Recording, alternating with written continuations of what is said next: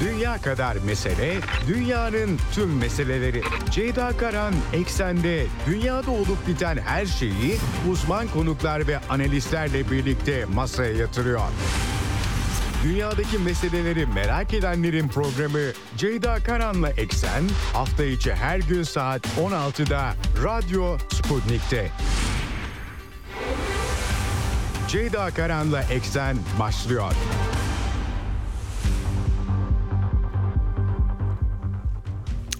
Eksenden merhabalar efendim. Bugün 22 Kasım 2023 günlerden çarşamba dünyadan haberlerle karşınızdayız yine.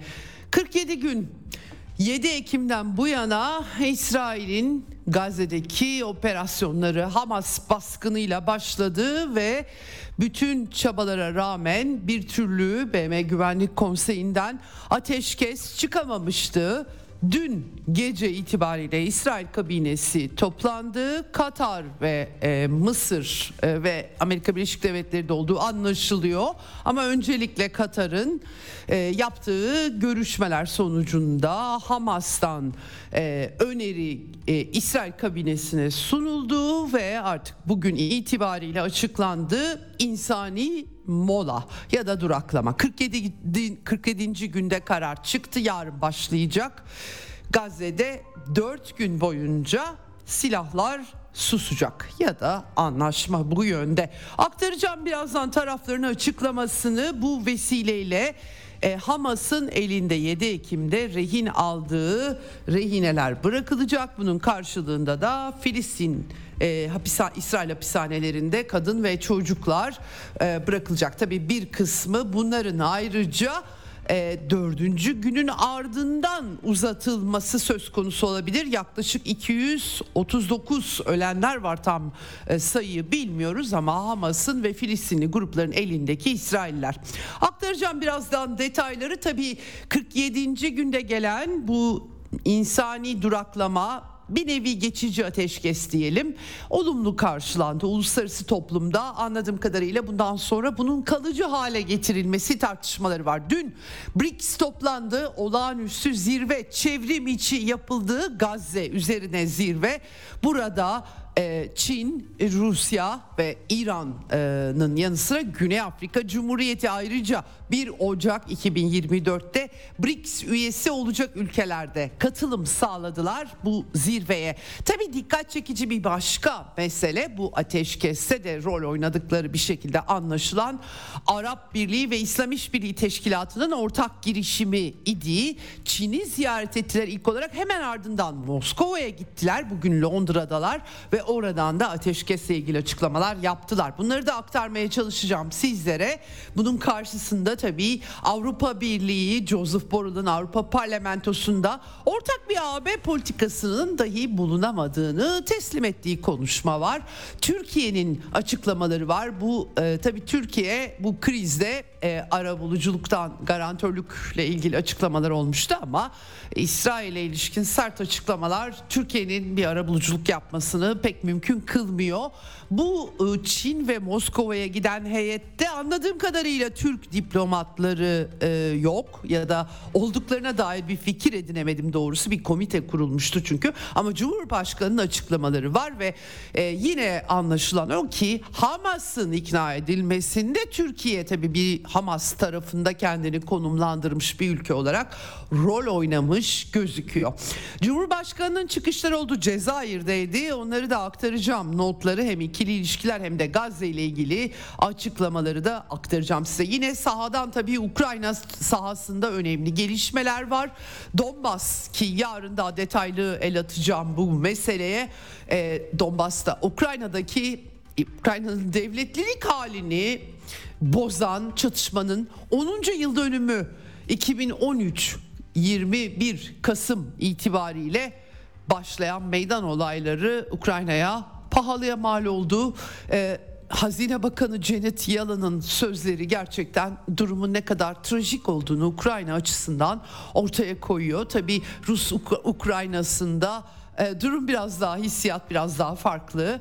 E, aktaracağım size aynı zamanda Ukrayna çatışmasından e, son e, bilgileri e, tabii e, Batı'nın bu krizi dondurma savunmaya geçmeye çalışma gibi pek çok tartışmalar batıda devam ediyor. Ee, Kafkasya'dan da notları vaktimi itibariyle aktarmaya çalışacağım. Çünkü anladığım kadarıyla Ermenistan Kafkasya'ya batıyla barış getirmeye çalışıyor. Bu ne kadar mümkün olacak onu bilmiyorum doğrusu. Ee, ama e, oradan da e, notlar e, var. Bugün dikkatimizi bu hafta aslında haftaya başlarken aktarmıştım size. Latin Amerika'ya çevireceğiz.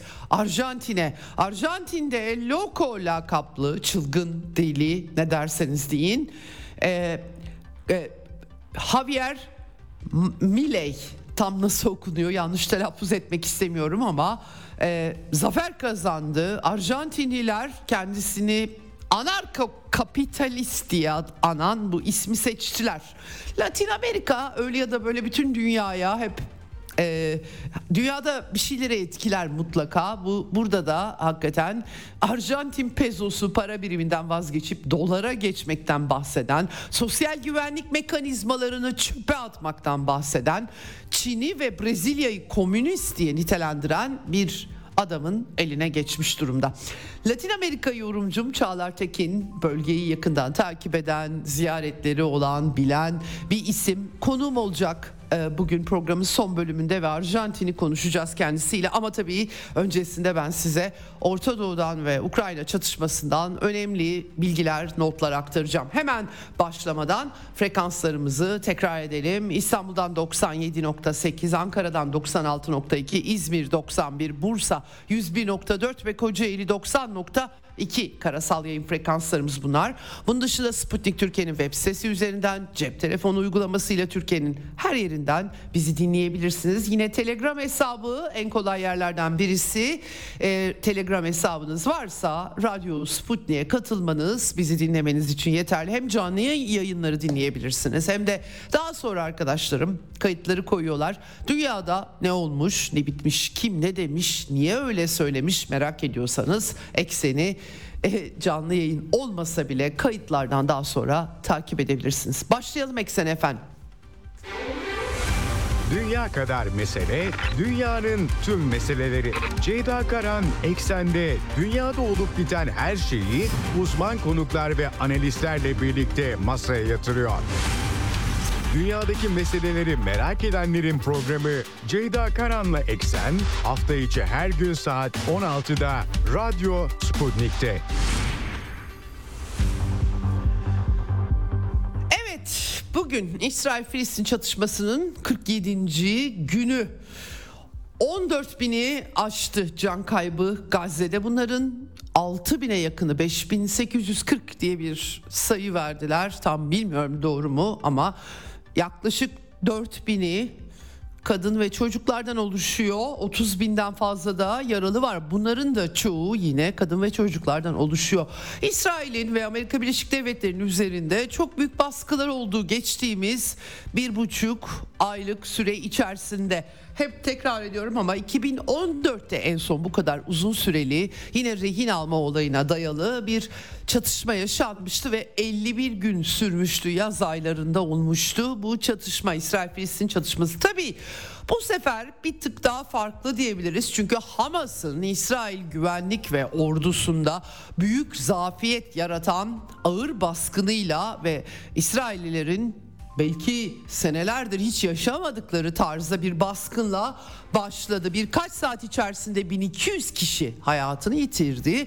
240 civarında da rehine aldı Hamas ve daha sonra işte Gazze havadan çok ağır bir bombardımana tutuldu. İsrail e, adeta hışmını aldı demek gerekiyor ya da alamadı. E, ardından kara harekatı başladı ve böyle böyle 47. güne geldik.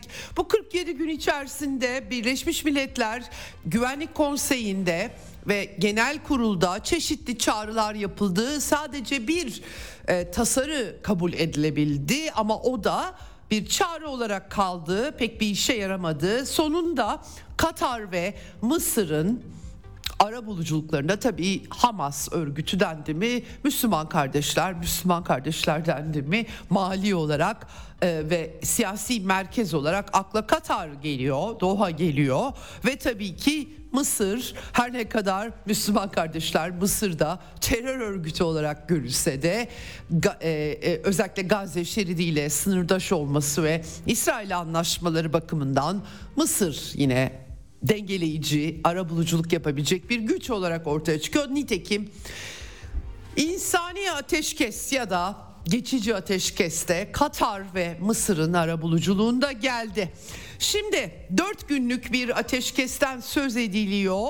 Ee, burada e, yarın e, Türkiye saatiyle 11'de e, bölge yerel saatle saat 10'da başlayacak ateşkes ve e, yaklaşık e, verilen yapılan açıklamalara göre 50 rehine çoğunun yabancı e, ülke vatandaşı e, olduğunu söylüyorlar. Bilmiyorum kim olacak ama 50 İsrailli rehine deniliyor. Nasıl yabancı ülke? Belki Amerikalılar içinde olabilir.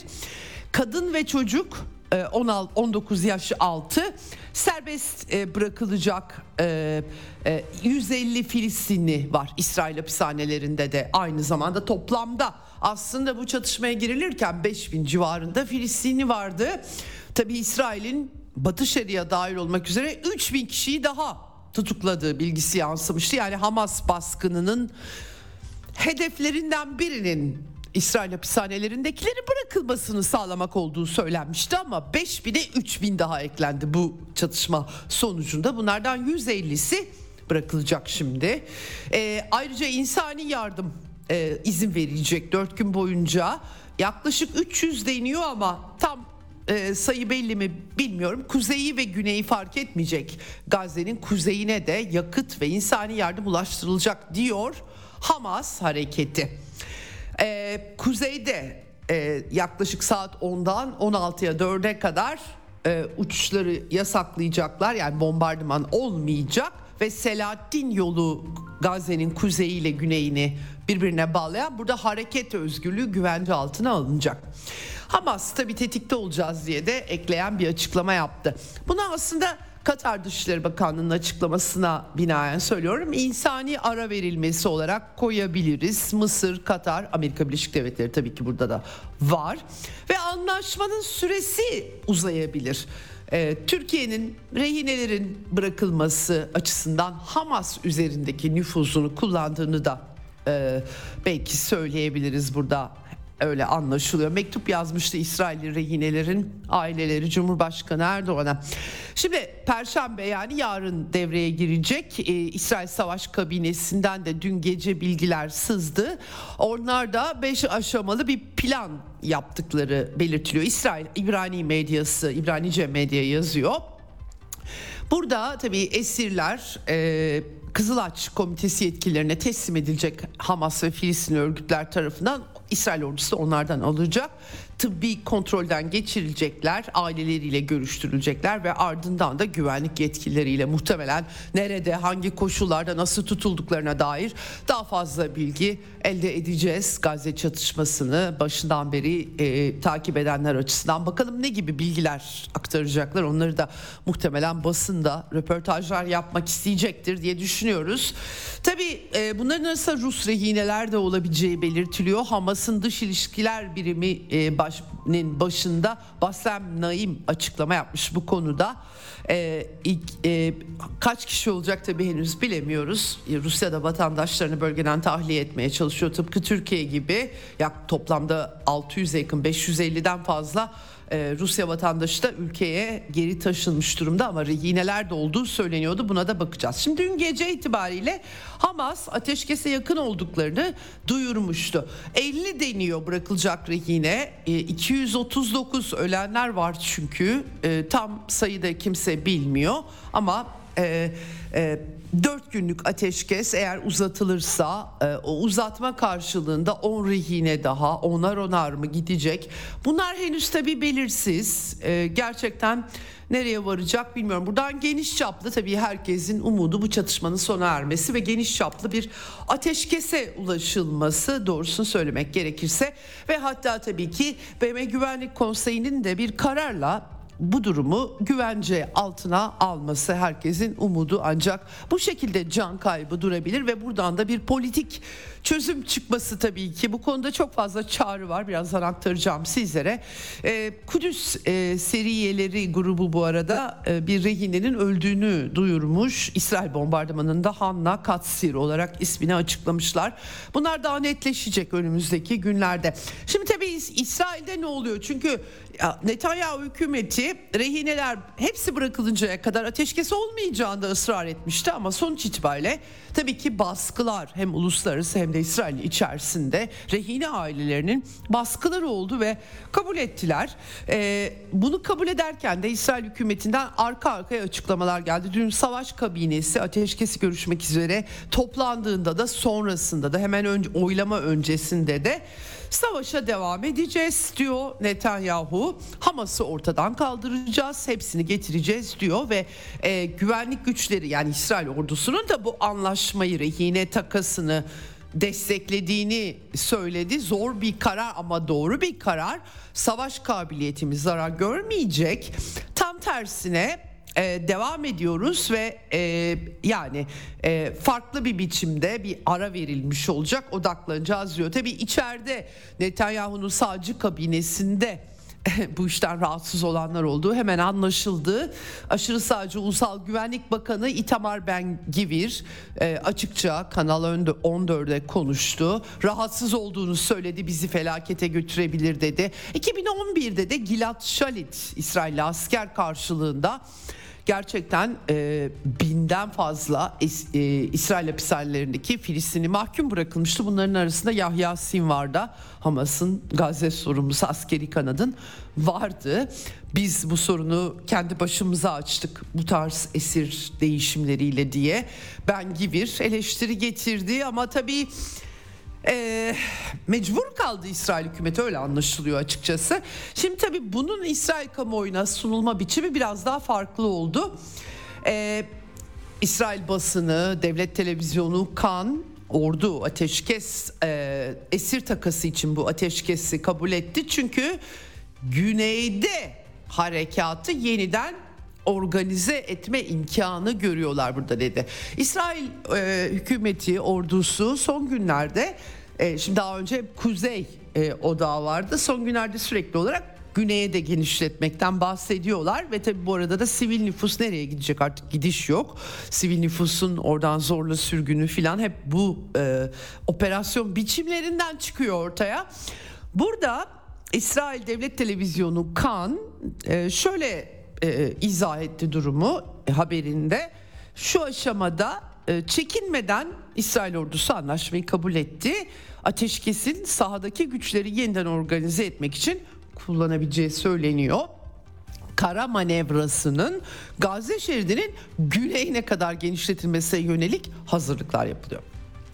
Göreceğiz hep beraber ama e, yani 2014'ten farklı olacakmış gibi bir görüntü var. Bakalım.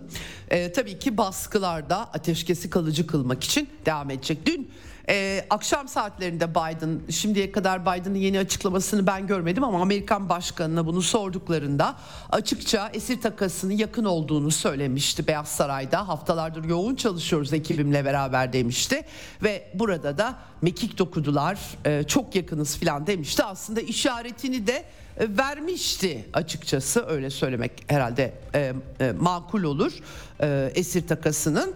E, memnuniyetle Anthony Blinken ilk açıklamayı memnun olduklarını söyledi. Önemli bir ilerleme dedi ama e, yani ekledi önemli ilerlemeye işareti olsa da bu Hamas Gazze'deki rehine tutmaya devam ettiği müddetçe dinlenmeyeceğiz dedi. Yani devam edecek olay. O kadar bilmiyorum 4 günlük süreçte göreceğiz hep beraber. Bir yandan Pentagon'u sıkıştırıyorlar tabii İsrail'in savaş suçları, toplu cezalandırma. Amerika silah veriyor çünkü ve Amerika'da da çerçeve, yasal çerçeve var. Ee, bu konuda Pentagon sözcüsü Sabrina Singh e, Anadolu Ajansı muhabiri sormuş soruyu da. Silah verdiğimiz veya tedarik ettiğimiz herhangi bir ortağımız veya müttefiklerimizden silahlı çatışma yasalarına uymalarını bekleriz demiş. Valla Ukrayna'daki faşist banderacılar rastgele Amerikan HIMARS'larıyla Donetsk'i vuruyorlar. Dolayısıyla bu beklenti e, biraz lafta bir beklenti tabii bunu hepimiz biliyoruz ama tabii ki e, resmi pozisyonu bu şekilde ifade etmiş. Şimdi Araplara bakalım. Araplar epey bir hareketli. Birazdan aktaracağım. Çin'i ziyaret ettiler, Moskova'ya gittiler.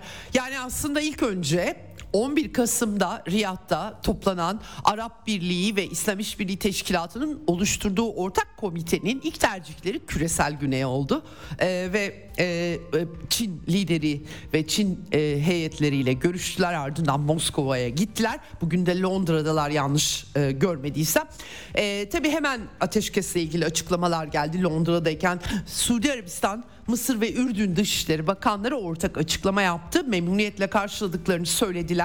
E, uzun süreye yayılması gerektiğini belirttiler ve bunun iki devletli çözüm görüşmelerinin yeniden başlamasına yol açması yani ateşkesi kalıcılaştırmak ve siyasi çözüm için adımlar atmak vurgusu var açıklamalarında. Tabi insani yardımlar rehinelerin de bırakılması burada e, söz konusu. E, ve sivil nüfusunda e, cezalandırılmasını kabul etmedikleri rehineler yüzünden vurguları var. Yine El Sisi'nin e, Mısır e, Cumhurbaşkanı'nın açıklamaları yine bu mealde tabii nihai ve kalıcı çözümler de elde edilmesi için çabalarının devam edeceğini vurguladılar. Yine dediğim gibi bu ateşkesi kotaran Katar ve Mısır açık bir biçimde anlaşılıyor bu. Ee, devam edecekler. E, dün Xi Jinping'le ardından Moskova'da önceki gün pardon Çin'e gittiler. Hemen arkasından e, Moskova'ya geçtiler.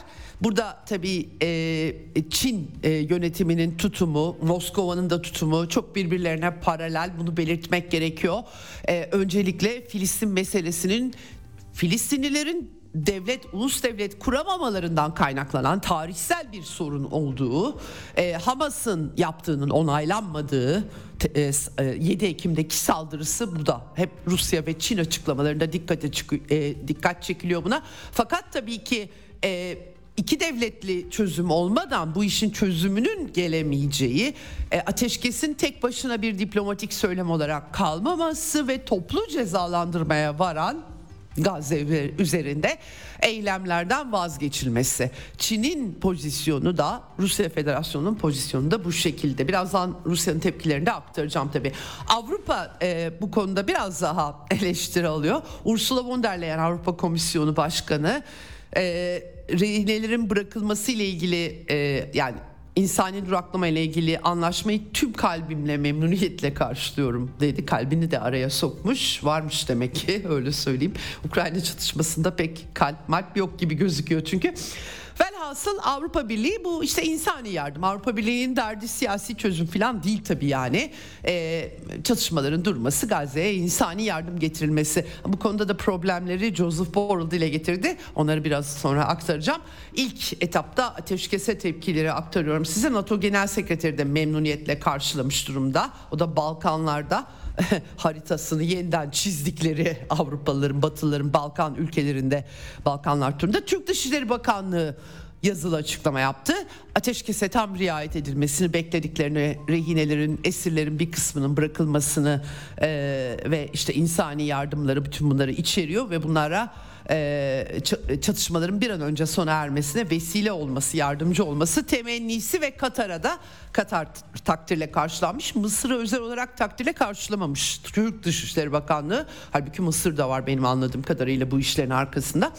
Ee, Rusya'dan Dimitri Peskov ilk açıklamayı yaptı. Son dönemde Gazze şeridinden gelen en güzel haber dedi Dimitri Peskov. Ee, ama tabii e, herkes zaten bu konuda çağrı yaptı diye hatırladı ve kalıcı çözüme yönelik girişimler sadece bu tür duraklamalar temelinde inşa edilebilir. Yani bir adım ve daha ileri götürülmesi gereken bir adım vurgusu yer aldı. Putin'in de Bakanlar Kurulu toplantısında yaptığı açıklamada insani görevlerine vurgu yaptığını e, görüyoruz. E, aynı zamanda mağdur insanlara yardım etmek kutsal görevimiz diye bir açıklaması var tabi. E, Rusya'nın da işte 245 tondan fazla yardımı var. Bunları devam ettiriyorlar. Tabii pek çok Rusya vatandaşı da var. Böyle bir çerçeve var. Fakat ee, bakalım dört gün nasıl geçecek? Bu gerçekten daha hayırlı şeylere vesile olacak mı onu bilmiyoruz. Daha henüz ateşkes yürürlüğe girmedi bu arada altın çizeyim. E, yarın tekrar tekrar edeyim yarın saat 10'da yerel saatle Türkiye saatiyle 11'de devreye girecek. Ama tabii e, Birleşmiş Milletler açıklamasına bakıyoruz. İnsani İşler Sorumlusu mesela Koordinasyon Ofisi Jens e, Laerke açıklama yapmış. Gazze hiçbir yeri güvenli değil diye. Sadece kuzey değil güneyi de güvenli değil.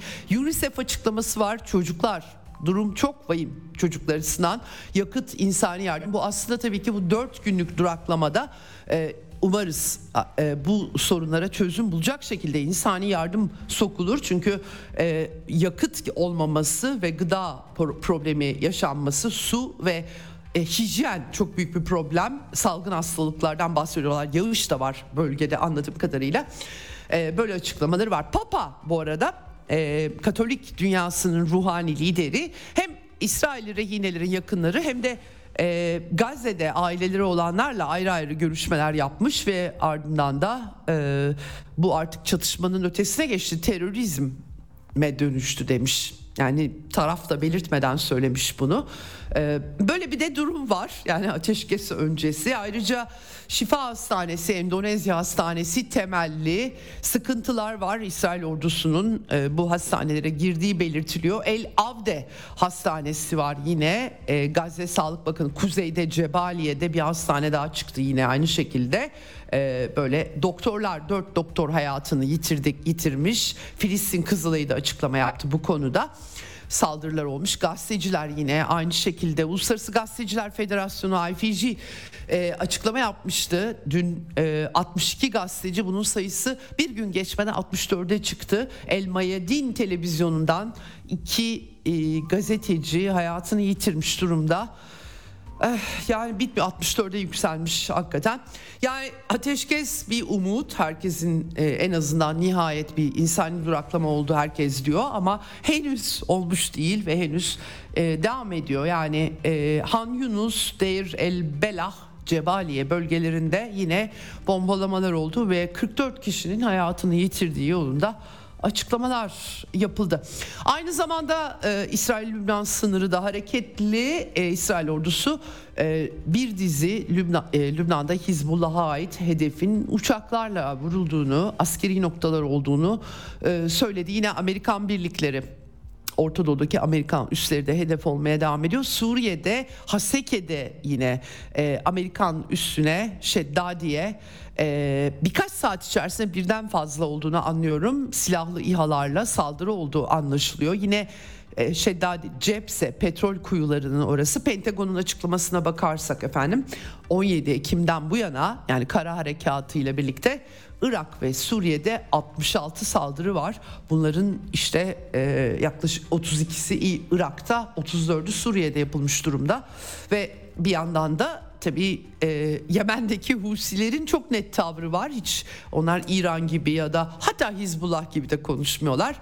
İsrail durana kadar cezalandıracağız işgal bitene kadar diyorlar ve bir gemi e, ele geçirmişlerdi. Sahiplerinden birisinin İsrailli olduğu gerekçesiyle Galaxy Leader kargo gemisi mürettebatı söz konusu ve şimdi Amerikalılar e, Yemen'de Biden iş başına geldiğinde Yemen'deki Ensarullah hareketiyle ilgili terör ifadelerini kullanmama kararı almıştı. Şimdi tekrardan bir terörist tanımında İran'la işbirliği içerisinde hareket ediyorlar, sivil gemi kaçırıyorlar diye bir e, açıklama yapıldı Amerikalı Amerikan tarafından. Tabii Ensarullah'ın açıklaması e, çok net. E, açıkçası bugün Yüksek Siyasi Konsey üyesi Muhammed Ali El Husi açıklama yapmış. Yani biz mürettebatı da gemiyi de bırakmayacağız. Uluslararası hukuku dayatamaz Batılılar bize. Onlar tanıyorlar mı ki uluslararası hukuku diye bir açıklama yapmış durumda. Komik diyor Amerikalıların yasa ihlal ettiğimizi söylemesi. Amerikan hangi yasa? Amerikalıların ihlal ettiği yasalar sadece Amerikalı dememiş İngiliz, Alman, Fransız bugüne kadar bize ki yani hangi haklı gelip uluslararası hukukta yatıyorlar diye bir hesap sormuş durumda. Bir de tabii e, haklı olarak da Yemenliler, Husiler diyorlar ki e, herkes çok konuşuyor Gazze konusunda ama harekete geçen bir tek biz varız başka kimse yoktu. Öyle bir açıklama yapmış. El e, Ali El e, Kahum yapmış bu açıklamayı. Eylemlerle yardım eden tek ülke Yemen demiş.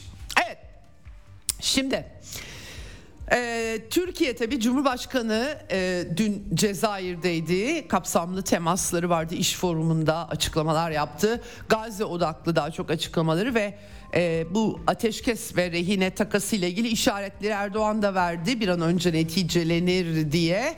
Ee, İsrail'in Gazze'yi insansız, insansızlaştırma politikalarına kabul etmeyeceklerini söyledi. Aslında açıklamaları tekrar e, bu anlamda terör devleti tekrar Almanya'da dememişti onun dışında sürekli aynı şeyi söylüyor.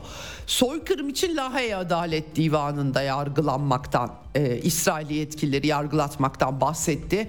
Netanyahu'nun yargılanmasından bahsetti. Pılısını pırtısını top uçakta dönerken Cezayir'den Netanyahu pılısını pırtısını toplayıp gidecek dedi. E, dünyada Filistin'e desteğin arttığını, İsrail içinde bile Netanyahu'ya tepkinin arttığını e, söyledi. Yani Türkiye bütün yumurtaları yine Netanyahu'nun gitmesine koyuyor gibi gözüküyor. Bilmiyorum göreceğiz bakalım haklı çıkacaklar mı? E, tekrarladı yine Cumhurbaşkanı Batı'nın işte Holocaust yüzünden İsrail'e borçlu olduğu o yüzden hareket edemediği vesaire. E, ve e, bir yandan Müslüman ölünce sorun yok, Hristiyan Yahudi ölürse problem var şeklinde faşizan yaklaşımdan bahsetti. Ee, yani en büyük protestolar ve en iyi baskı mekanizması da batıda bu arada görüyoruz doğrusunu söylemek gerekirse. İşte Türkiye'nin girişimlerini de anlattı tabii ki. Mısır seyahati e, olabileceğini söylemiş kendisi. Biraz de şey tabii yani bu e, Arap Birliği ve İslam İşbirliği Teşkilatı toplantısı 11 Kasım'da oluşan komite sanki Türkiye içerisinde değilmiş gibi bir izlenim ediliyorum ama bilemiyorum yanlış da söylemek istemiyorum. Mutlaka bir çaba var ama retoriği çok lider düzeyinde yükselttiğiniz zaman yani o zaman zaten ara buluculuk, garantörlük o kadar yani tabii ki eleştiri bir sürü ülkeden eleştiriler yapılıyor ama hani üslup önemli. Ee, üstü bu kadar yükseltilince diplomasi nasıl yapacaksınız? Sonuçta bir çatışma var. İki tarafı var bu çatışmanın. Bilemiyorum. Cumhurbaşkanı tabii e, e, dünyada özellikle Orta Doğu'da da büyük destek görüyor. Bunu belirtmek lazım. İsrail'in e, nükleer politikası hep belirsizliklerle bezelidir. İlk defa bir ülke bu kadar ısrarla atom silahınız var mı sıkıysa açıklayın gibi çıkışlar yapıyor. Bu anlamda mutlaka bir karşılığı var bu söylemlerin takipçi olmak bakımından. Fakat tabii diplomasi yapmayı da zorlaştırıyor öte yandan. Bunu da belirtmek gerekiyor. E, dikkat çekici açıklaması uçakta anladığım kadarıyla gazeteciler de sordular. Yani tabii Türkiye para arayışında ve e, batıda e, özellikle batıdan arayışta e, Yahudi lobisi, İsrail lobisi de çok etkili bu para pulu işlerinde. Cumhurbaşkanı burada enteresan bir tespit yapmış belki de haklıdır. E, İsrail'in katliamlarını desteklemeyen bunların karşısında duran Yahudilerin sayısı da az değil demiş Cumhurbaşkanı. Bunların arasında sözü edilen uluslararası sermaye tanımına dahil olanlar da var demiş. Onlar açısından Türkiye'ye yatırım sorun olmaz diye düşünüyorum demiş. Bilmiyorum belki de birileri öyle bir mesaj yollamıştır çok bilemiyorum. Türkiye çok kıymetli bir ülke yatırımcıların güvenini kazanacağız filan da demiş Cumhurbaşkanı. Enteresan ilginç buldum bu açıklamaların doğrusunu söylemek gerekirse. Ee, bir yandan da hakikaten şöyle bir şey estiriliyor. Batılılar sanki çok ilkeli davranıyorlar da yatırımcılar Türkiye böyle konuşunca gelmek istemiyorlar deniyor. Bu ne kadar doğru ondan da çok emin değilim doğrusu yatırımcılar paralarının karşılığını bekliyorlar. Türkiye'yi de düşündüklerini çok zannetmiyorum doğrusu. En fazla mülkiyet e, meselesinin güvence altında, paralarının güvence altında olması herhalde önemli. Çok ahlak işlemiyor bu işlerde. Neyse. Evet e, sonuçta Cezayir ziyareti de bu arada Abdülmecit Tebbun'la e, görüştü. Yüksek düzeyli işbirliği konseyi toplantısı yapıldı ki bu stratejik konsey olacak artık. E, 5.3 milyar dolara yükselmiş ticaret. Daha da artsa iyi olur kocaman iki ülke yani biraz az geldi bana. Ama konut, altyapı, demir, çelik, tekstil, petrokimya, ilaç sanayi, iş dünyasına e, önünü açmak vesaire. Tabii enerji önemli bir başlık. 1980'lerin sonundan beri Cezayir'den Türkiye e, çeşitlendirme bakımından likit doğalgaz, sıvılaştırılmış doğalgaz alıyor. Bu konuda anlaşmanın 2024 Ekim'inde sona eriyormuş. Bunun 2027'ye kadar uzatılması da sağlanmış Türkiye adına belki hayırlı diyebiliriz. Böyle de bir durum var. Evet Türk dış politikasında bu bağlamda e, Cumhurbaşkanı'nın girişimleri verdiği mesajları özetlemiş oldum. Şimdi Avrupa Parlamentosu'nda Joseph Borrell konuşuyor Avrupa Bahçıvanı diyoruz artık kendisine epeydir biliyorsunuz e, kendi gafından beri. E, parlamentoda tabii dış ilişkiler e, temsilcisi olarak yaptığı konuşmada Avrupa Birliği içerisinde bu konuda bölünme, ortak bir Avrupa politikası geliştirme görevini zorlaştırdığını söylemiş. Bildiğiniz gibi ben demiş yani AB ülkelerinin tümünü temsil ediyorum. Zor bir görev çünkü farklı pozisyonları var. E şimdi peki o zaman kendisine birisi de sorsaymış ya daha yeni Türkiye'nin AB raporu yayınlandı. o raporda Hamas nedeniyle Türkiye'nin AB pozisyonundan farklı tavır aldığı eleştirisi getirdi, getirildi. O kadar komik ki madem AB'nin zaten kendi içinde ortak bir pozisyonu yok niye Türkiye'yi eleştiriyorlar bizim pozisyonumuza uymuyor diye. Vallahi çözemedim ben. Ee, tabii e, bu yeni bir şey değil. AB e, ortak politikası olup olmaması çok uzun yıllardır tartışılır e, ve hiçbir zamanda olamıyor zaten. Ee, onu da belirtmek lazım. Velhasıl Joseph Borrell e, ilginç açıklamalar da yapmış aslında. E, bu bunların başında tabii şeyi belirtmiş e, 7 Ekim baskını İsrail açısından 2. Dünya Savaşı'ndan bu yana en büyük Yahudi, katliamı o yüzden şoke oldular demiş. E, Filistinlilere destek verilmesi her biçimi de antisemitizm olarak adlandırılamaz. Tabii ki hükümetlerin eleştirileri olacak demiş. Bahçıvan enteresan değerlendirmeler yapmış sonuçta. E, Gazze'ye yönelik saldırıların doğal olmadığını, insan eğili yaratılan eşi benzeri görülmemiş bir insani felakete yol açtığını görüyoruz. BM bunu bir katliam olarak nitelendirdi demiş. İlla BM'ye atıf yapmak durumunda kalmış falan. Velhasıl öfke duymalıyız demiş e, karşı karşıya kaldıkları e, ve e, bir kişi antisemitizm suçlamalarıyla karşılaşmadan Filistinlerin devlet kurma hakkını savunabilmelidir de demiş. Evet yani e, sonuç itibariyle e, e, hakikaten İsrail öyle bir hışımla mislemeye girişti ki dünya kamuoyunda e, ya, 7 Ekim nedeniyle aldığı sempatiyi de tersine öyle bir çevirdi ki böyle Avrupa Birliği'nin bahçıvanı lakaplı Joseph Borrell'ın bu tarz açıklamalarına kadar iş vardı.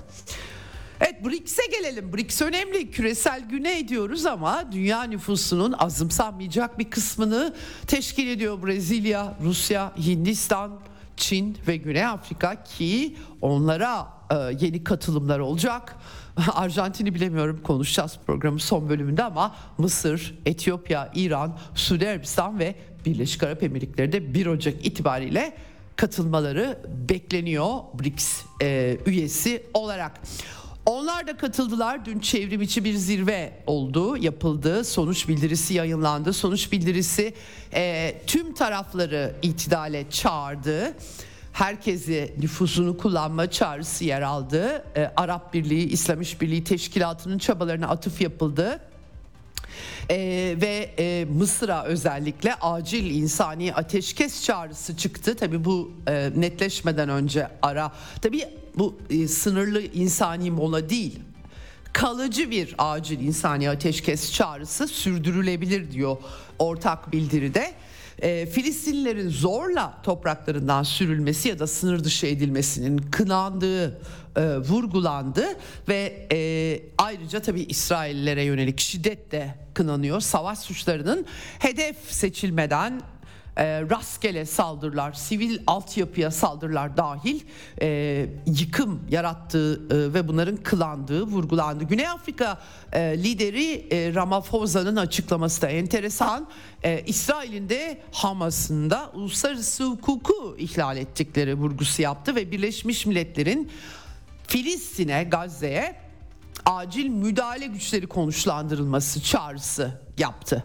Rehinelerin alıkonulması Hamas tarafından tabii ki eleştirildi ve 7 maddelikte bir program önerdi. Burada tabii ki BM acil müdahale gücü, ateşkes kontrolü yapması, sivilleri koruma yetkisi, insani koridorlar ve rehinelerin bırakılmasıyla UCM'nin devreye girmesi bilemiyorum UCM ne yapabilir burada. Küresel güney ile ilgili Ramaphosa beşeriyetin büyük bölümünü temsil eden güney küresel güneyin önemli bir sesi olduğu vurgusu BRICS'in çabalarında hayati rol oynadığı vurgulandı efendim. ee, aynı zamanda bu arada İsrail ile ilgili gerçekten çok ağır eleştiriler var Güney Afrika'dan ve İsra- e, Güney Afrika parlamentosu İsrail ile diplomatik ilişkilerin askıya alınmasını onayladı. Büyükelçi istişareler için geri dönmüştü İsrail Büyükelçisi Pretoria'dan ama e, böyle bir karar çıktı. E, ateşkes ve BM destekli bir görüşmelere İsrail katılmayı kabul edene kadar tedbirler devam edecek diyor Güney Afrika. Çok enteresan gerçekten bir çıkış oldu bu ee, Güney Afrika'dan. İran e, Cumhurbaşkanı Reisi tabii BRICS toplantısında vardı. O da çok sert hem İsrail hem Amerika'yı eleştirdiği ve e, artık yani adaletin tesis edilemediği vurgusu vardı. E, Amerika'nın suçlu işlenen suçlara yardımcı olduğu ee, ve e, BM Güvenlik Konseyi'nin de aciz kaldığı eleştirisi. Bunun karşısında BM barış mekanizması kapsamında e, İsrail'e karşı bağlayıcı kararlar alınması çağrısı yaptı e, reisin önemliydi. Çin Devlet Başkanı da aynı zamanda e, insani durumu eleştiren, e, zorunla zorunlu göçü eleştiren, bunu kabul etmeyen, sivillere yönelik her tür şiddeti e, durdurma, rehinelerin de bırakılmasının gerektiğini vurgulayan Xi Jinping e, kapsamlı bir e, konuşma yaptı ve e, Filistin halkının devlet kurma ve var olma hakkının altını çizdi. Tek geçerli yol iki devletli çözümdür. Ee, Filistin'in meşru haklarının restorasyonu ve bağımsız devlet kurmasıdır dedi. Tabii insani krizin hafifletilmesi, acil yardım bunlar da e, önerileri arasında yer aldı. Aynı şekilde Vladimir Putin'in de e, önemli tespitleri oldu. Orta Doğu'da yaşananların Amerika'nın arabuluculuk fonksiyonlarını tek eline alması sonucu yaşandığını söyledi. Yani artık Amerika'nın öyle ya da böyle askeri varlığıyla ya da rıza üretme mekanizması tabii ki asıl o. Amerika'nın artık bir şey beceremediğini söyledi. Ramaphosa'nın açıklamalarına atıf yaptı. Rusya Federasyonu'nun bu konuda tutumunun konjonktürel olmadığını, tutarlı olduğunu, fırsatçılık yapmadığını söyledi Rusya'nın. Birden fazla yani BM kararları geçmişteki sabote edildiği için birden fazla Filistinli nesil, kuşak adaletsizlik duygusuyla yetişti Vladimir Putin. Ee, ve dünyayı ateşkese ve siyasi çözüme yönelik çabaları birleştirmeye davet etti. BRICS'in bu konudaki tutumuna dikkat çekti. Kilit rol oynayabileceklerini söyledi BRICS olarak. Barış zirvesi önerileri var. Mısır'dan var, Suudi Arabistan'dan var, Çin'den var dedi. Ve e, Amerika da artık bu işi tek eline aldı. Ama tek eline aldığı için yapıcılıktan uzak sürdürülemez koşullar yarattı. Dolayısıyla e, bu işler farklı yürütülmeli dedi. Evet yani e, gerçekten e, uzun vadeli sürdürülebilir ateşkes vurguları, Orta Doğu'nun çatışmanın genişletilmemesi, dinler arasında kırılgan bir barış var bunların korunması vurgularıyla e, çarpıcı bir konuşmada Vladimir Putin yaptı. Evet böyle bir çerçeve var bakalım bu insani mola 4 gün bırakılan rehineler İsrail hapishanelerindeki 150 Filistinli mahkum ne olacak? Hep beraber göreceğiz ama hepimiz takip etmeye devam edeceğiz. Evet şimdi Ukrayna'da ne oluyor? Efendim 21 Kasım e, Donbas'taki facianın, Ukrayna'daki facianın, Kiev'deki darbenin, Yanukovic'in devrilmesi, Amerika'nın renkli darbeleri, renkli devrim deniyor ama Soros kokulu 10. yıl dönümü Ukrayna'yı tamamen Amerika Birleşik Devletleri'ne bağımlı bir ülke haline getirdi. Ee, Rusya Federasyonu'na karşı silaha dönüştürüldü. Bunlar Birleşmiş Milletler kararlarının e, uygulanmamasıyla yapıldı. BM 2202 sayılı kararı Minsk Anlaşması'nın uygulanması karar çıktı ama uygulanmadı ve 8 yıl boyunca Angela Merkel'in geçtiğimiz bir yıl içerisinde 3 ayrı röportajda açıkça dile getirdiği gibi Almanya'nın eski şansölyesinin Ukrayna ordusunu silahlandırmak ve zaman kazanmak için kullanıldı. Uluslararası hukuk için kullanıldı ve sonunda Ukrayna çatışması tetiklendi. Gelen durum Ukrayna açısından vahim. Avdiivka başta olmak üzere pek çok cephede Ukrayna ordusu tükenmekte. Dnieper ırmağındaki girişim Rusya ordusundan pek ses çıkmıyordu. Genellikle öyle çok konuşmuyorlar ancak e, e, olayı da varsa reddetmiyorlar. Başarısız olduğunu oradan yapılan hamlelerin duyurdular. Sergey Shoigu duyurdu. E, Batı yardımları tartışılıyor. Amerikan medyasında artık açık açık böyle devam edemeyecekleri mermi üretemiyorlar yetmiyor kendileri söylüyorlar ama ateşkes de yapmıyorlar barış için müzakere masası da kurmuyorlar. Ve kuvvetle muhtemel 17 yaşında çocukları savaş alanına atacak yeni bir ve kadınlar savaş alanına atılacak yeni bir seferberlik çıkacak Ukrayna'dan. Bu yüzden bir kabus gerçekten. E, Batılıların e, yani e, bütün bunları gören başka ülkeler ülkelerine Batı'nın dayattığı hiçbir politikayı katiyetle kabul etmemeli. Ukrayna bu açıdan resmen bir sembol haline geldi. Ee, bir yandan içeride güç mücadelesi, bir komedyeni başa getirdiler ve onun öncülüğünde e, farklı etnik kimliklerin de Ruslar dahil bulunduğu bir ülkeyi mahvettiler. Hala da mahvediyorlar. İktidara getirdikleri açıkça banderacı e, bir yönetim eşliğinde. E, çok acıklı 10. yıl dönümünde yarın bu konuya bizatihi meydan darbesini Ukrayna'da yaşamış bir gazeteci arkadaşımı konuk edeceğim yarın. Ee, özel olarak konuşacağız ama geçen çarşamba e, CIA Başkanı William Burns Kiev'e gitti. Hemen arkasından aktardım size. Pentagon şefi Lloyd Austin gitti. Topu topu 100 milyon milyon dolar, 106 milyar dolar 61 milyar dolar parası e, Ukrayna için para istiyordu kongreden Biden. Topu topu 100 milyonluk bir yardım. Hemen arkasından Boris Pistorius, Almanya Savunma Bakanı gitti Kiev'e. Neden bu kadar arka arkaya gittiler? Çok enteresan. Acaba ne dediler? e, muhtemelen CIA Başkanı William Burns e, Kiev'de Zelenski ile Genelkurmay Başkanı arasındaki kapışma, belki bunun dinmesi, belki darbe olmaması. Bunlar bir de bir kısmı aşırı sağcı, banderacılar. Dolayısıyla hepsi olmasa bile iktidarda yetkileri elde tutanlar, Budanov gibi tipler. Adamın tipine bakınca zaten e, direkt nazizmi görüyorsun. Onun başa geldiğini düşünebiliyor musunuz? Bir kabus. Belki de bunları engellemek için hani seçim de yapmayacağız dedi. Belki de yumuşak geçiş istiyorlar. Bilemiyorum ama Ukrayna'daki durum hiç parlak değil ee, ve askeri olarak da e, çok vahim. Bu Wall Street Journal gibi gazeteler cepheden kimi komutanlarla, kimi askerlerle görüşüp de yayınlıyorlar bunları. E, 47. meşhur alay şimdi Zaporojye'den Avdiivka cephesine atılan oradan askerler Wall Street Journal'a 120 kişilik birimlerinden geriye kala kala 20 asker kaldığını aktarmışlar. Bunlar aylardır cephedeler. E, e, devreye de yani Rusya e, bu arada yaklaşık 400 bine yakın yeni seferberlikle ve eğitim görerek bu arada bu insanlar gönüllüler ve eğitim görüyorlar. Ee, karşılarına 17 yaşında hangi eğitimin nasıl verileceği bilinmeden çoluk çocuk çıkartılacak. Öyle gözüküyor. Maalesef çok acıklı bir şey ama ee, böyle bir Ukrayna var efendim. Ee, bu arada bütün bunlar olurken Amerikan Hazine Bakanı Janet Yellen e, Amerikan medyasına konuşmuş galiba MSNBC'ye konuşmuş.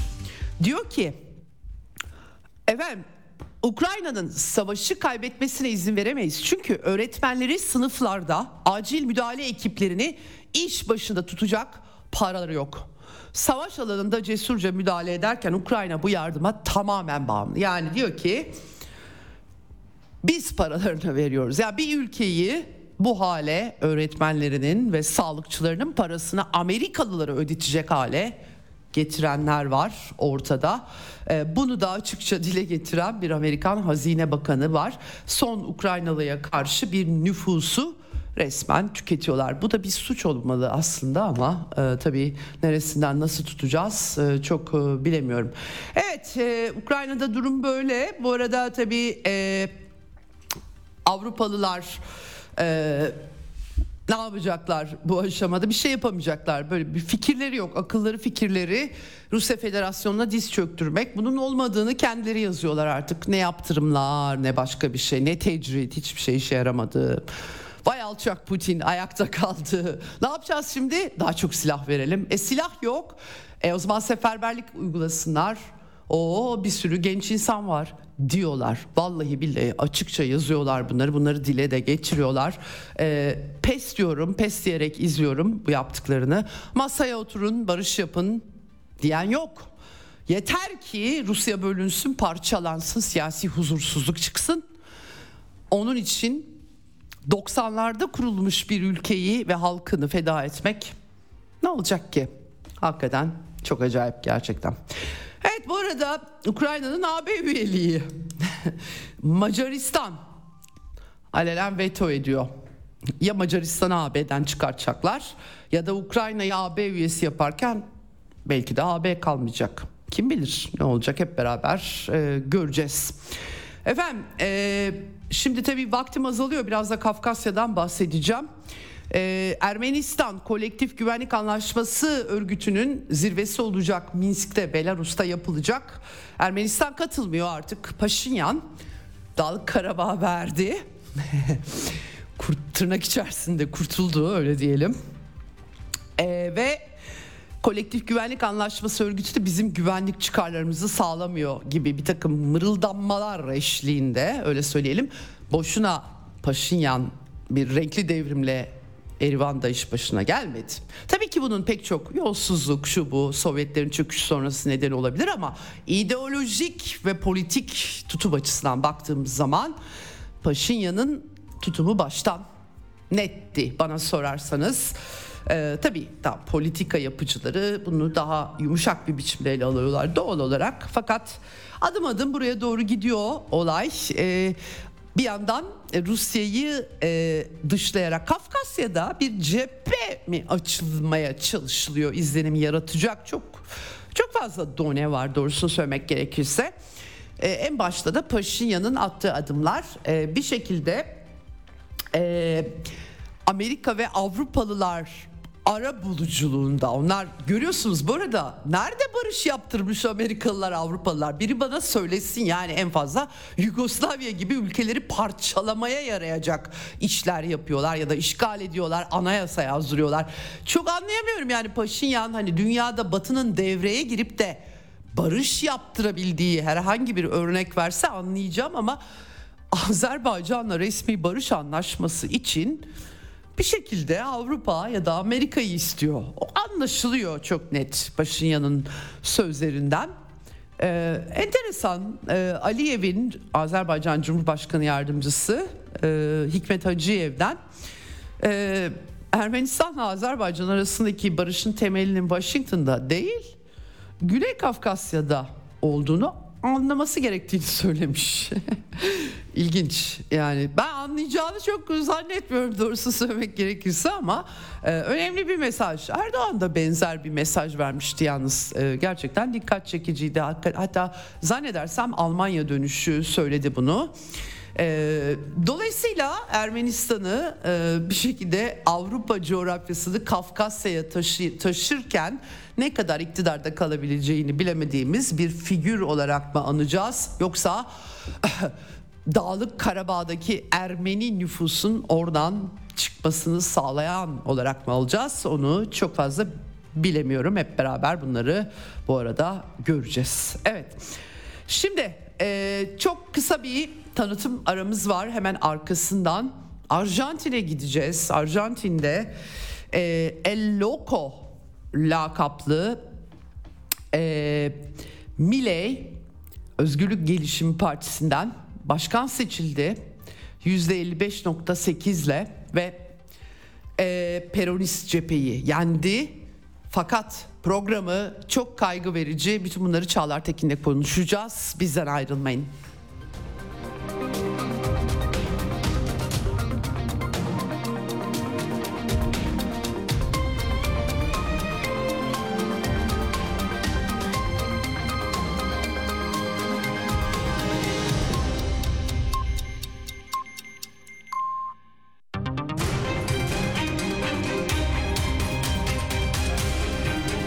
Radyo Sputnik. Anlatılmayanları anlatıyoruz. Ceyda Karan'la Eksen devam ediyor.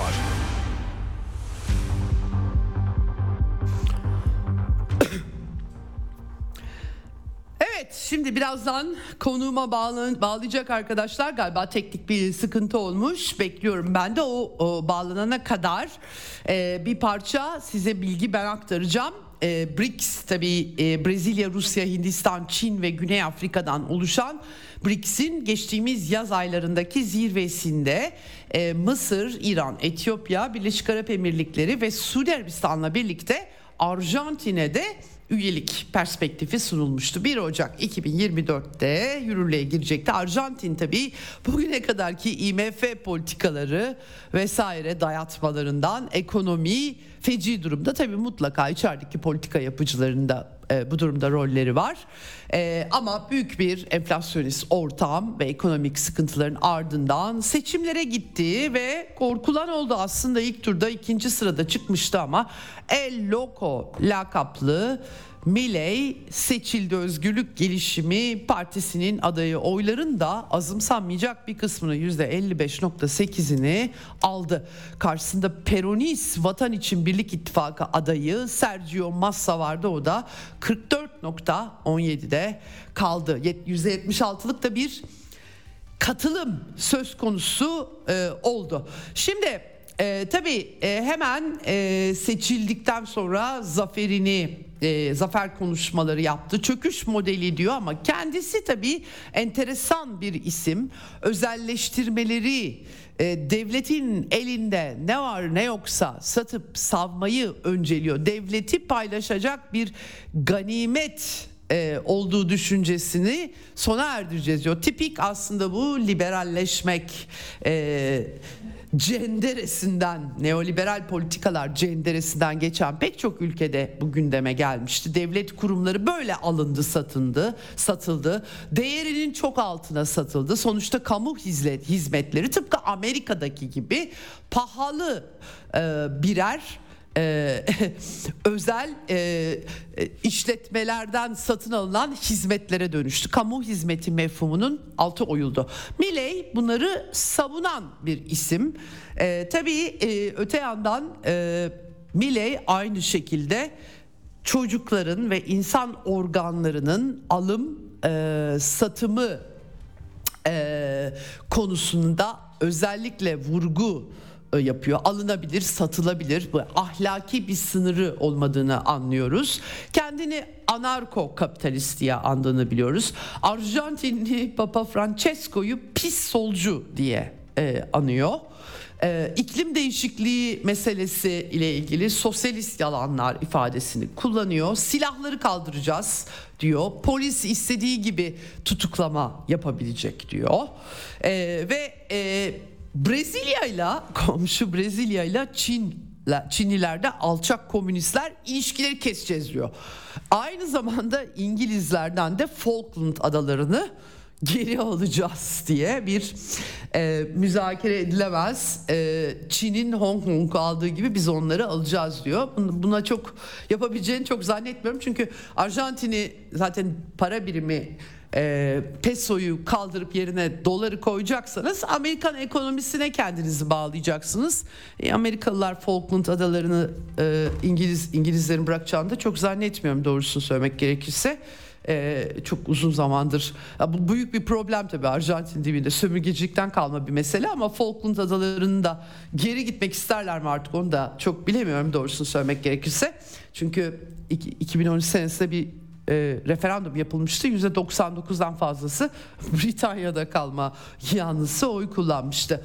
E, zaten Milley de tutarsız bir adam. Bütün liberallerde söz konusu olduğu gibi Falkland adalarının işgalcisi olan Margaret Thatcher'ı da övmüş bir insan bu arada. Onu da belirtmem gerekiyor. Çok ilginç bir karakter. İlk tebrik eden tabii Donald Trump olduğu, gurur duyduğunu söyledi. Ee, biraz ekonomik sonuçlar ama bu, buradan tam olarak ne çıkacak? Yani ne gibi bir Arjantin ekonomisi e, buradan nereye gidebilecek? Ee, yüzde 150'leri bulan Türkiye'deki gibi bir gerçi resmi rakamlar tabii daha farklı ama hani aktüel olarak hepimizin yaşarken gördüğü enflasyon bakımından söylüyorum. E, nereye gidecek tam e, ortada değil. Bir de son olarak ölü köpeği Conan öbür dünyadan kendisiyle konuşuyor. Şimdi El Loco diye boşuna demiyoruz. Evet şimdi e, e, Çağlar Tekin arkadaşlarım bağlamışlar. Galiba acil bir telefon da almış çok önemli. Onun için geciktik bağlanmakta. Çok e, Çağlar merhabalar hoş geldin yayınımıza. Merhabalar merhabalar Ceyda. Evet özür dilerim böyle çok acil bir telefon Yo, geldi bir an. Yurt hiç dışında. önemli değil. Ben bir, bir kısım e, aktardım zaten. Aslında tekrarladım, tazeledim. Şimdi e, hemen ben daha e, geciktirmeden e, sana sorarak başlayayım. Şimdi Latin Amerika'yı seninle çok konuşuyoruz ara ara. Gerçekten tuhaf dengeler oldu. Brezilya'da Lula yeniden döndü. Maduro'nun bileğini bükemedi Amerika. Darbeler işe yaramadı. Ve e, Kolombiya çok önemli önemli. Kolombiya'da Gustavo Petro gerçekten damarı tutmaya başladı. E, ama Arjantin'de tam bir çöküş. El Loco e, deli çılgın. Ne demek lazım e, kendisiyle ilgili? Niye e, bu e, başa geldi? Birdenbire niye Arjantinliler yüzde 55'lerde böyle bir yere vardılar? Nasıl bir figür? E, sen mutlaka okumalar yaptın biliyorum. E, önce bunu sorarak başlayayım Arjantin konuşmaya. Ya öncelikle şunu söylemek lazım. Ee, bu isimler bu yani deli olarak anılan isimler tek başına Arjantin üzerinden değil bir yeni dünya siyasetinin aslında önemli figürleri. Yeni dünya siyasetinin bir tercih haline getirildi. Evet. Bir ultra sağcı, evet. ultra sağcılığa dayalı olarak deliliğin e, rasyonel bir şeymiş gibi sunulması. Yani bunlar böyle ekstrem e, seçilmiş toplumların ortaya çıkardığı manyaklar değil aslında. Bunlar tabii, tabii. Dünya, dünya sisteminin aslında yeni tercihlerinden bahsediyoruz. Dünyada bunlar talep edilen, istenilen liderler haline geliyor ki e, bu denklem Arjantin falan sınırlı değil. Bunu Brezilya'da da denediler, bunu başka ülkelerde denediler. E, bu denklem bir yere kadar çalışmadı, bir yerden sonra da çalışmak için zorlanıyor aslında. Şimdi bizim çıkardığımız karakter böyle e, işte deli plandan ziyade yani deli elbette belli ki ama e, bununla beraber de aslında bir ultra sadece ultra kapitalist bir karakterden bahsediyoruz. Ee, önerdiği Arjantin için ilaç olarak önerdiği şeyler hiçbirisi de e, şey değil. Tam olarak ne diyor? Biraz biraz aktarır mısın? Evet, biraz aktarır mısın? Arjantin ne yapacak bu adam şimdi Arjantin'de? Ya bu adam öncelikle şimdi süslem cümlelerin arkası altında yatan şey e, bir, şimdi Arjantin aslında bizim 70'lerin sonu 80'ler boyunca e, neoliberalizmin dünyada biçtiği ilk ülke Hı-hı. olarak görülebilir. Evet. Şimdi televizyonlarda şurada burada Arjantin'i anlatırken 1930'larda dünyanın en büyük ekonomilerinden biriydi. Peronistler burayı yıktı vesaire diyorlar. Hayır burayı peronistler değildi. Orayı yıkanlar neoliberalizmi dünyada ilk defa net bir biçimde bir politik hat olarak, e, iktisadi hat olarak uyguladıkları ülke oldukları için yıkıldı, derdest oldu Arjantin. Çok ciddi özelleştirmelerle kamunun tüm üretim sürecindeki dengesi dağıtıldı. Kamu buradan tamamen çekilmek zorunda kaldı. Sosyal denge bozuldu. Gelir adaletsizliği hat safhaya çıktı. Sıcak para üzerinden devasa bir biçimde ülkeye girdiler. Yapıldı yani ekonominin toparlandığı olarak anılan dönemlerde sıcak paranın girip ülke zenginliklerini ele geçirdi gelir adaletsizliğini yükselttiği dönemler. Yani o, o anlamda da bu dönemler Arjantin için iyi geçen günler, iyi geçen dönemler vesaire değildi. E, buradan baktığımızda da e, Türkiye ile çok benzer denklemleri de beraber yaşadık. Ee, işte biz 95 krizinin aynısı orada 91'de yaşandı. 80'lerde yaşadığımız krizler orada aynı şekilde yaşandı. Çünkü bunlar neoliberalizmin aslında reçetelerinin sonuçlarıydı. Yani insanların insanlar gibi ülkelerde iktisadi olarak tedavilere tırnak içinde tabi tutuldular ve bu yıkımların hepsi bu tedavilerin sonucu ortaya çıktı. Hı hı. Bugün gördüğümüz Arjantin'de yaşanan yıkımın temel sebebi de aslında Arjantin'in yıllar boyunca kamunun iktidarının büyük oranda zayıflatılmış olması, üretim sürecinin e, özel sektöre yıkılmış olması gibi gibi işlerin sonucunda gerçekleşti. Şimdi bunu e, sanki kamu yüzünden bunlar yıkılmış gibi tekrar ısıtıp e, bunun üzerinden toplumun daha geri hale getirilmesini isteniliyor. Şimdi önerdiği şeylere baktığımız zaman bir devlet ekonomiden çekilecek diyor. Devletin ekonomiden çekilmesi demek gelir adaletsizliğinin hat safhaya çıkması, yoksullaşmanın tavan yapması, e, bunun üzerine işi yürümesi anlamında gelecek. Denklem 3 aşağı 5 yukarı böyle yürütülecek. En azından e, istediklerini yaptığı takdirde. Tabii istediklerini yapması o kadar kolay değil. Onu da konuşuruz. Yani Arjantin parlamentosunun evet. üst kanadında da çok zayıf hale gelecek ve bir e, istediklerini yapma ihtimali pek fazla gerçekleşmeyecek. Bir ikincisi mesela bir başka şeyi e, şimdi pesoyu kaldırıp dolar endeksi uygulama e, para birimin dolar endeksleyeceğiz diyor. Bu Arjantin'de ilk defa yapılmadı bu arada. 90'lı yıllarda da yapıldı. 80'li yıllarda benzer uygulamalar yapıldı. Bu Arjantin pesosunu yıkan işlerden bir tanesiydi. Çünkü siz birebir bir uygulama yaptığınız zaman yani bir peso bir dolara eşitlediğiniz andan itibaren şöyle bir şeye baş başa kalıyorsunuz. Para politikası üretemez hale geliyorsunuz.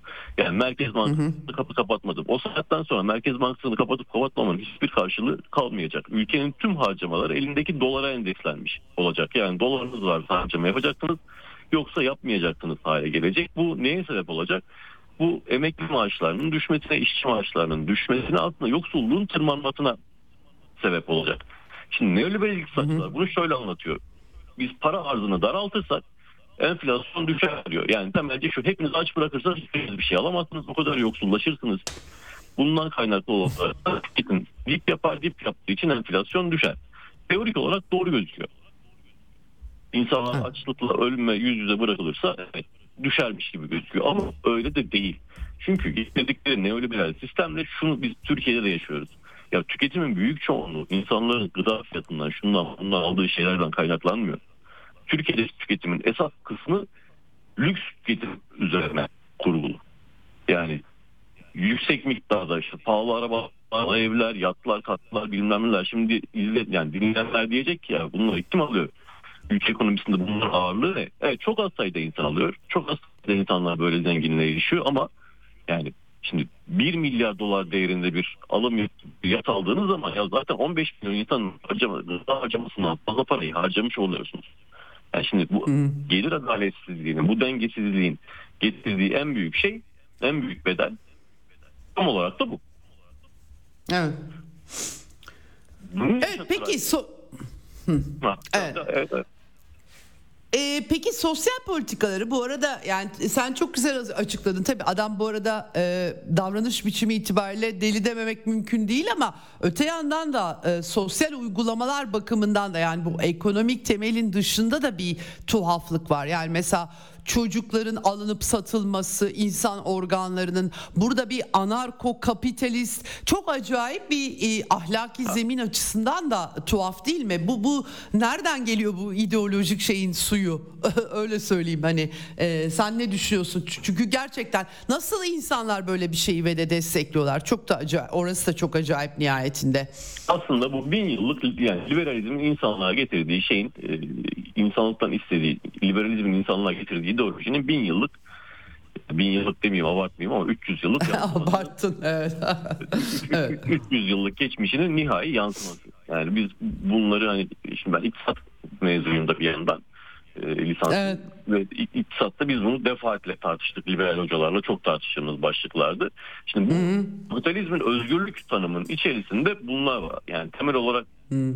benim özgürlük tanımımda bu yer almıyor ama onun kapitalizmin özgürlük tanımı, tanımı içerisinde yer alıyor. Ne anlama geliyor bu? Şimdi şunu diyor mesela e, Arjantin'in yeni lideri. İnsanlar hür bir biçimde, özgür bir biçimde organlarını satabilirler. Şimdi organ satmayı bir özgürlük olarak tanımladığınız andan itibaren her şey sizin için özgürlük anlamına gelmeye başlar. İnsan organını neden satar? İnsan yoksulluğu yüzünden satar. Geçinebilmek için satar. Hmm. Veya. E, tüketim kültürüne o kadar kapılmıştır ki böbreğimi satayım gideyim bir iPhone alayım diye düşünebilir. Bu olabilir. Şimdi özgürlüğü siz buradan tanımlarsanız evet her şeyi satabilir. Vücudundaki her türlü parçayı satabilir ki anarko-kapitalizmin en temel e, anlaşılabilir söylemlerinden bir tanesi bu. Şimdi burada oysa özgürlük dediğiniz şey bu değildir. Özgürlük dediğiniz şey insanın vücut bütünlüğünün korunmasının koşullarının oluşturulmasıyla başlar özgürlük. Yani sizin aç kaldığınız, sizin yoksul kaldığınız, sizin gelir adaletsizliğine tabi tutulmanız zaten özgürlüğünüzün önündeki en büyük engellerden bir tanesi. Bu insanlığın hı hı. 300 yıllık tartışmalarından bir tanesi. Sol yani dünya sol ideoloji buna e, buradan bakar. Der ki özgürlük dediğiniz şey insan vücudunun parçalarının satılması değildir. İnsanın vücut bütünlüğünü koruyacak koşulların oluşturulmasıdır zaten özgürlük. Bu koşullara sahip olmasıdır insanın özgürleşmesi. İnsanın özgürleşmesi günün bilmem kaç saatinde çalışıp haftanın 7 günü çalışıp bilmem ne yaptığında eline geçen 3 kuruş para değildir. Bu insanın zaten köleleştirilme sürecinin parçasıdır der. Şimdi evet. buradan bakmıyor anarko kapitalizm zaten. Anarko kapitalizm şunu aç mısın abi git böbreğini sat. Evet. Çekilsin bu işlerin içerisinden sağlık süreci özgürleşsin. Özgürleşsin ne demek? Ceyda ben 2005 yılında Venezuela'ya gittim. Tüm Venezuela'da toplamda 5 tane doktor var. Birim öncesinden bahsediyorum. Evet. Chavez'in iktidara gelmesinin ardından 20 bin doktor gönderdiler ilk elden Küba'ya eğitim alsın gelsinler diye. Şimdi hı hı. E, sizin köylere, şehirlere, büyük ilçelere, şunlara bunlara hastane ve doktor götürmediğiniz durumda hastalanan bir insan hayatta kalabilmek için bir sürü şey yapabilir. Bunların hiçbirisi özgürlük değildir. Bunların bunların anarko kapitalizm özgürlük olarak tanımlayabilir ama bu özgürlük değildir. Sizin evet. tıbba erişebildiğiniz oranda, sağlığa erişebildiğiniz oranda, sizin gıdaya erişebildiğiniz oranda, kamunun, devletin bunu sağlayabilecek pozisyona geldiği oranda özgürleşirsiniz. Evet. Peki Çağlar şimdi bir de işin dış politikasını soracağım. Tabii başta ben e, seni de beklerken yayına gelmeni e, bir parça aktarmaya çalıştım. Görebildiğim kadarıyla e, e, e, tabii BRICS zirvesi geçen yaz Arjantin'de davetli pek çok ülkeyle birlikte Arjantin'de 1 Ocak 2024'te BRICS üyesi olacaktı ama e, Milei BRICS üyesi galiba olmayacak bilmiyorum tabii. E, olursa da enteresan bir durum olur tabii. E, çünkü çok Amerika Amerika yanlısı e, kampanyasında Ukrayna bayrağı sallıyordu. İsrail bayrağı sallarken yine görüldü. E, bu anlamda Amerikancı olduğunu söyleyeyim. biliyoruz. Çin'le ilişkileri ve Brezilya ile ilişkileri galiba kesmekten bahsetmiş. Tam anlayamadım. Lula'yla da bir kriz çıkmış. La, e, Latin Amerika açısından, Latinlerin birliği açısından hele de Kolombiya işte şimdi Brezilya hattı var, Venezuela hattı var.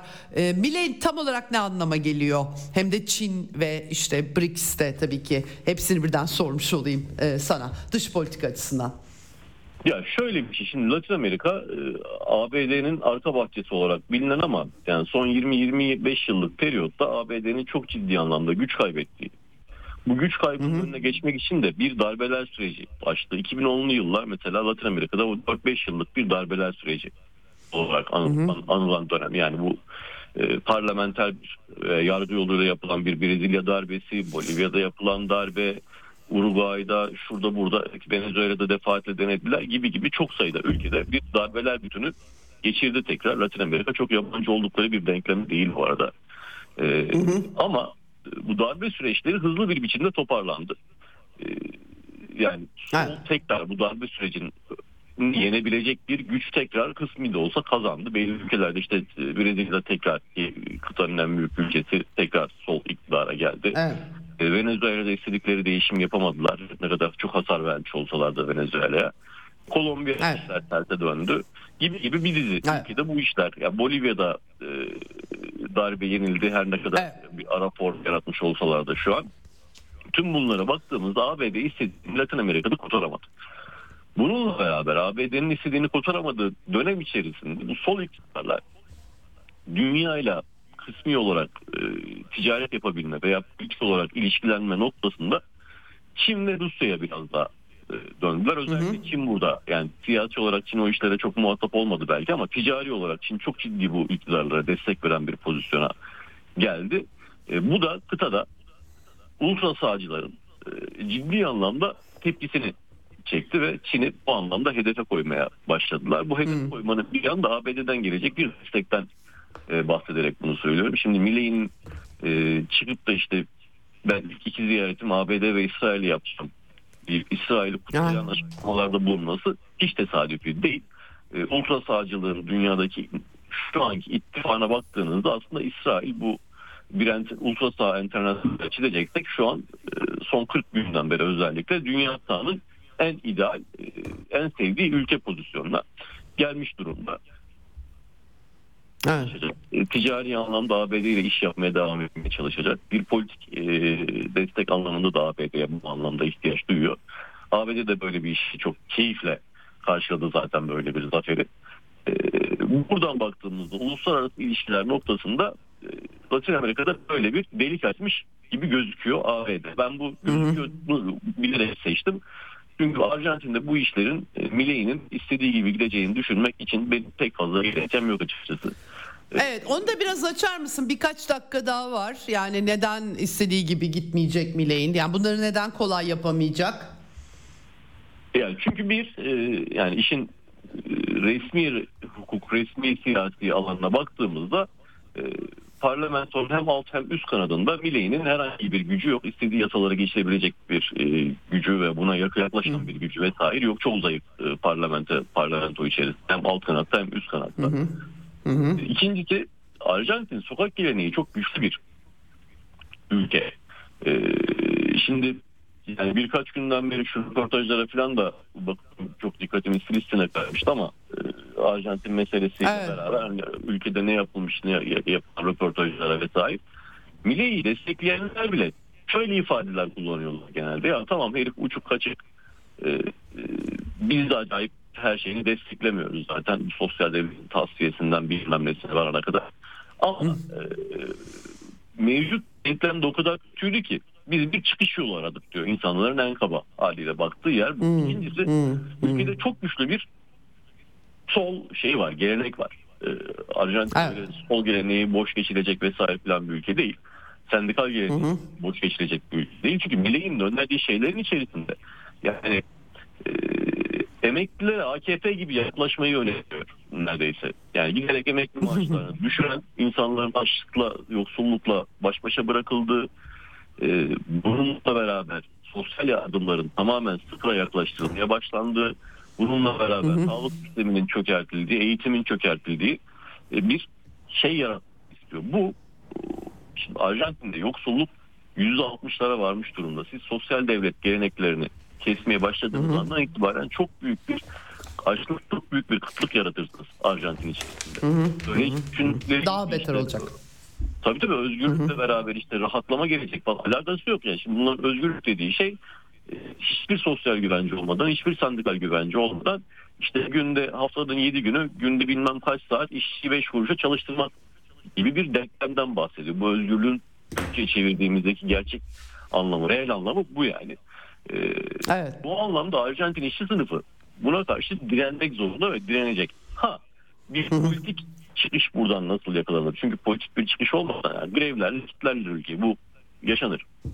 Ama e, buradan çıkış için başka bir formülasyon gerek. Bunu da Arjantin muhalefeti şu an üretemiyor. Yani alternatif olarak e, peronistlerin ortaya çıkması mesela peronistler de buna bir çözüm bulamıyor. Aslında peronistlere çok suç atıyorlar. Dediğim gibi neoliberal dönem çökertti Arjantin büyük oranda. Evet. Peronistler Evet. sosyal demokrat politikalarla burada bir e, en azından halkın tamamen göçmesine belki engel olmaya çalıştı ama onların da e, Evet. günün yetmeyeceği yer çok net bir biçimde ortaya çıkmış durumda. Buna biraz daha Evet. bakan daha sosyal devlet geleneğine sahip bir e, hareketin gelmesi ortaya çıkması gerekiyor. Ben Arjantin'in böyle bir geleneği çıkarabilecek zenginlikte olduğunu düşünüyorum. Ama e, bu Evet. herife karşında çok ciddi bir direniş örgütleyecek gücü var Arjantin e, sendikal hareketinin solunun. Evet. Çok teşekkür ediyorum Çağlar. Beraber izleyeceğiz, göreceğiz. Böylesi bir El Locolu Arjantin ne kadar gidecek, nelere yol açacak. Çok teşekkürler. Çok önemli, Ben çok değerli bilgiler aktardın, yorumlar yaptın. Çok sağ ol. İyi yayınlar diliyorum. Görüşmek üzere. Teşekkürler. Evet Çağlar Tekin'le konuştuk, Arjantin'i konuştuk. Gerçekten çok çarpıcı, işaret ettiği neoliberal dönem. Bunlar böyle e, tuhaf tabii. Şimdi ben Trump'a atıf, atıf yapıyorum. Çünkü sonuç itibariyle Amerika'da aslında Joe Biden daha sosyal demokrat biliniyor ama sistem öyle değil. Yani kimi harcamalar vesaire deseler de o sistem e, Amerika içinde belki bir takım e, şeyler üretirken dış ayağı uyumsuz. Nihayetinde Amerika'daki sistem her şeyin özelleşmiş olduğu full kapitalizm ve bu ülkelerde Amerika'yı e, e, bu, bu tarz liderliklerde Amerika'yı kıble belliyorlar. Muhtemelen ideolojik anlamda Biden yönetiminin belli rahatsızlıkları olacak. Trumpçı görecekler. Bolsonaro'da da aynı şey oldu. Ama bu temelde Amerikan sermayesinin buralarda olup bitenden haz etmeyeceği anlamına gelmiyor. Siyasetinin de haz etmeyeceği anlamına gelmiyor. Bunun altını çizmek lazım. Çünkü öyle şey yapıyorlar yani ay Biden öyle bir adam değil falan diyorlar. Sistem öyle ve sisteme dayanıyor bütün bunlar. Onu belirtmek gerekiyor.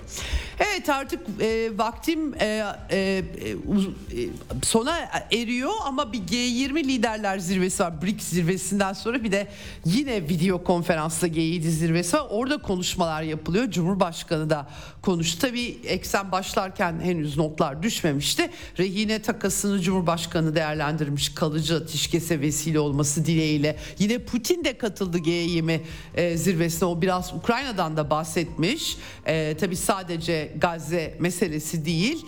Ee, ama e, Rusya'nın barış müzakerelerini hiçbir zaman reddetmediği mesajı da e, vermiş. Çok gerçekten Ukrayna üzerinden büyük tartışmalar Batı'da aslında içten içe dönüyor. E, onu belirteyim. E, yarın daha detaylı bu zirveye, zirvenin arkasında verilen mesajları da tabii ki e, bakacağım ve sizlere aktarmaya çalışacağım. Yarın zaten biraz Ukrayna, biraz Donbas konuşacağız. E, Ukrayna'ya bağlanacağız. E, bugünlük bu kadar Eksen'den. Yarın görüşmek üzere. Hoşçakalın efendim.